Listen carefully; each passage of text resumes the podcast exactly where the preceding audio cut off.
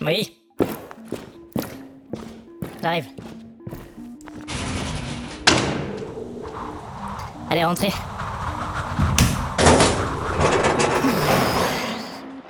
Allez, venez, suivez-moi. Bienvenue dans le bunker d'Icar. J'imagine que vous avez quelques questions si vous êtes là.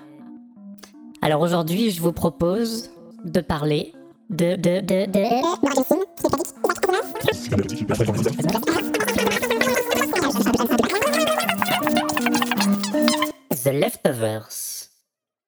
Leftovers est une série produite par HBO entre 2014 et 2017 et créée par Damon Lindelof, anciennement scénariste de la série Lost. Il s'agit d'une adaptation de l'ouvrage du même titre écrit par Tom Perrotta et publié en 2011. The Leftovers décrit la trajectoire de plusieurs personnages après un événement dramatique auquel le spectateur assiste dès les premières minutes du premier épisode. En un instant, 2% de la population disparaît. La série ne nous raconte pas comment on pourrait s'y attendre les réactions immédiates à cet événement, mais nous propulse trois ans plus tard. Nous suivons alors le quotidien parfois étrange de plusieurs personnages, en commençant par les aspects les plus banals de ce quotidien. Si la série gagne en complexité au fur et à mesure des épisodes, il devient vite évident que la révélation du pourquoi de la disparition n'est pas le sujet, même s'il est évoqué par moments. Il ne s'agit pas tellement de rechercher la cause, mais plutôt d'observer les conséquences. Dès lors, ce qui va articuler les relations entre les personnages est le point de vue qu'ils vont adopter sur ce qui s'est passé, le sens qu'ils vont y mettre et les actions qui vont en découler.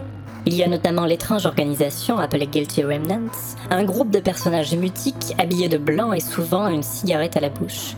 Ils semblent comme tétanisés et bloqués dans un deuil sans fin, leur comportement étrange agace les habitants de la ville jusqu'à la colère parfois.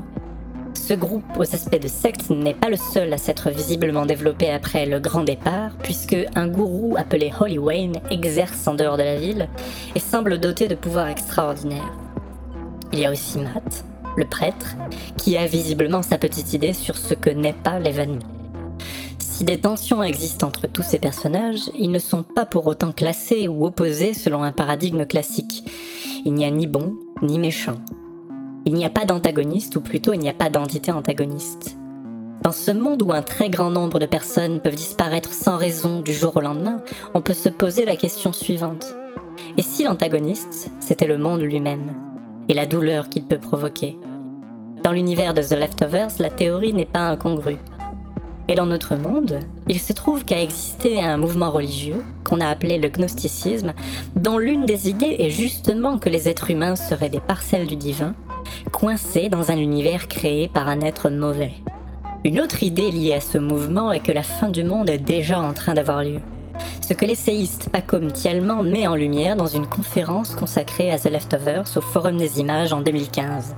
Pour résumer, l'apocalypse, c'est maintenant. La question est donc, que fait-on ensuite? Dans The Leftovers, on a une population qui souffre du départ d'être aimé, qui se déchire à cause de ça et qui peine à penser ses plaies, trois ans après l'événement. La série nous montre ce que c'est que de gérer les catastrophes du quotidien, qu'elles soient extraordinaires ou tragiquement banales. Pour résumer, The Leftovers nous parle de deuil. Un deuil commun à la quasi-totalité de l'humanité, dû à un phénomène inattendu, massif, incompréhensible et implacable. Elle réussit alors l'exploit de nous amener dans un monde imaginaire étrange, aux dimensions bibliques, et qui pourtant concerne le spectateur de manière intime. Prenez soin de vous.